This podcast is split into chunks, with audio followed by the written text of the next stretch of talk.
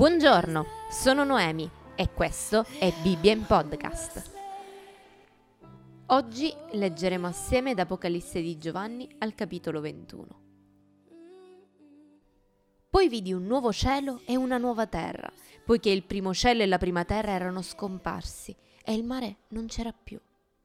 E vidi la santa città, la nuova Gerusalemme, scendere dal cielo da presso Dio, pronta come una sposa adorna per il suo sposo udì una gran voce dal trono che diceva Ecco il tabernacolo di Dio con gli uomini, egli abiterà con loro, essi saranno suoi popoli e Dio stesso sarà con loro e sarà il loro Dio. Egli asciugherà ogni lacrima dai loro occhi e non ci sarà più la morte, né cordoglio, né grido, né dolore, perché le cose di prima sono passate.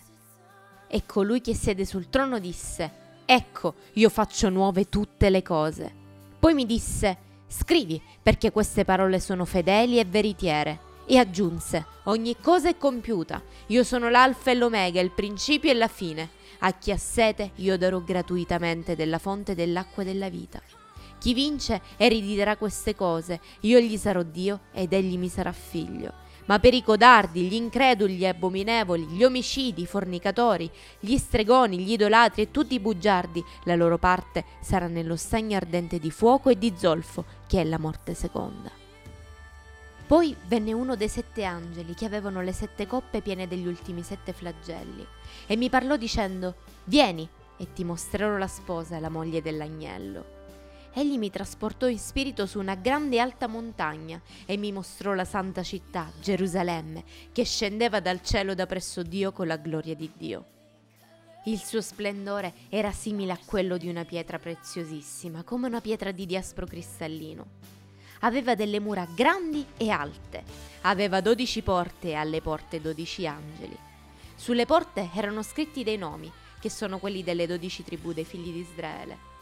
Tre porte erano a oriente, tre a settentrione, tre a mezzogiorno e tre a occidente. Le mura della città avevano dodici fondamenti e su quelli stavano i dodici nomi dei dodici apostoli dell'agnello. E colui che mi parlava aveva come misura una canna d'oro per misurare la città, le sue porte e le sue mura. E la città era quadrata e la sua lunghezza era uguale alla larghezza. Egli misurò la città con la canna ed era 12.000 stadi la lunghezza, la larghezza e l'altezza erano uguali. Ne misurò anche le mura ed erano di 144 cubiti a misura d'uomo adoperata dall'angelo. Le mura erano costruite con diaspro e la città era d'oro puro, simile a terzo cristallo.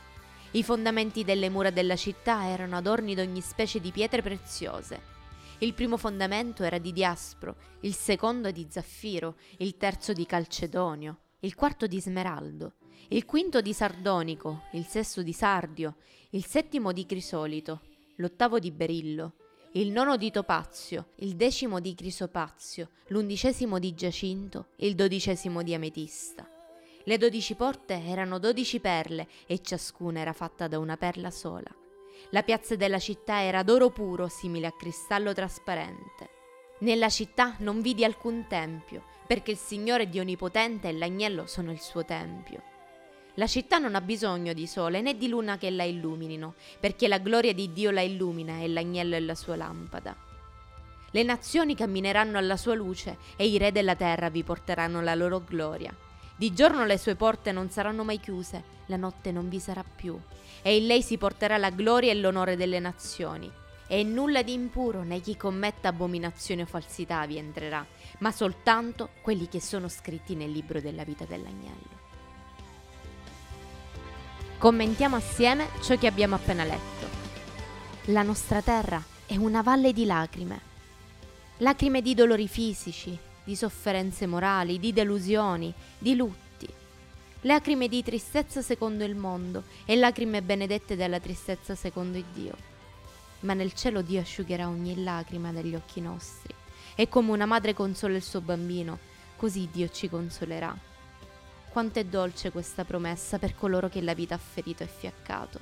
Non conosciamo ancora l'avvenire, ma abbiamo una certezza. Nel cielo non piangeremo più. Io sono Noemi e questo è stato Bibbia in Podcast. Alla prossima!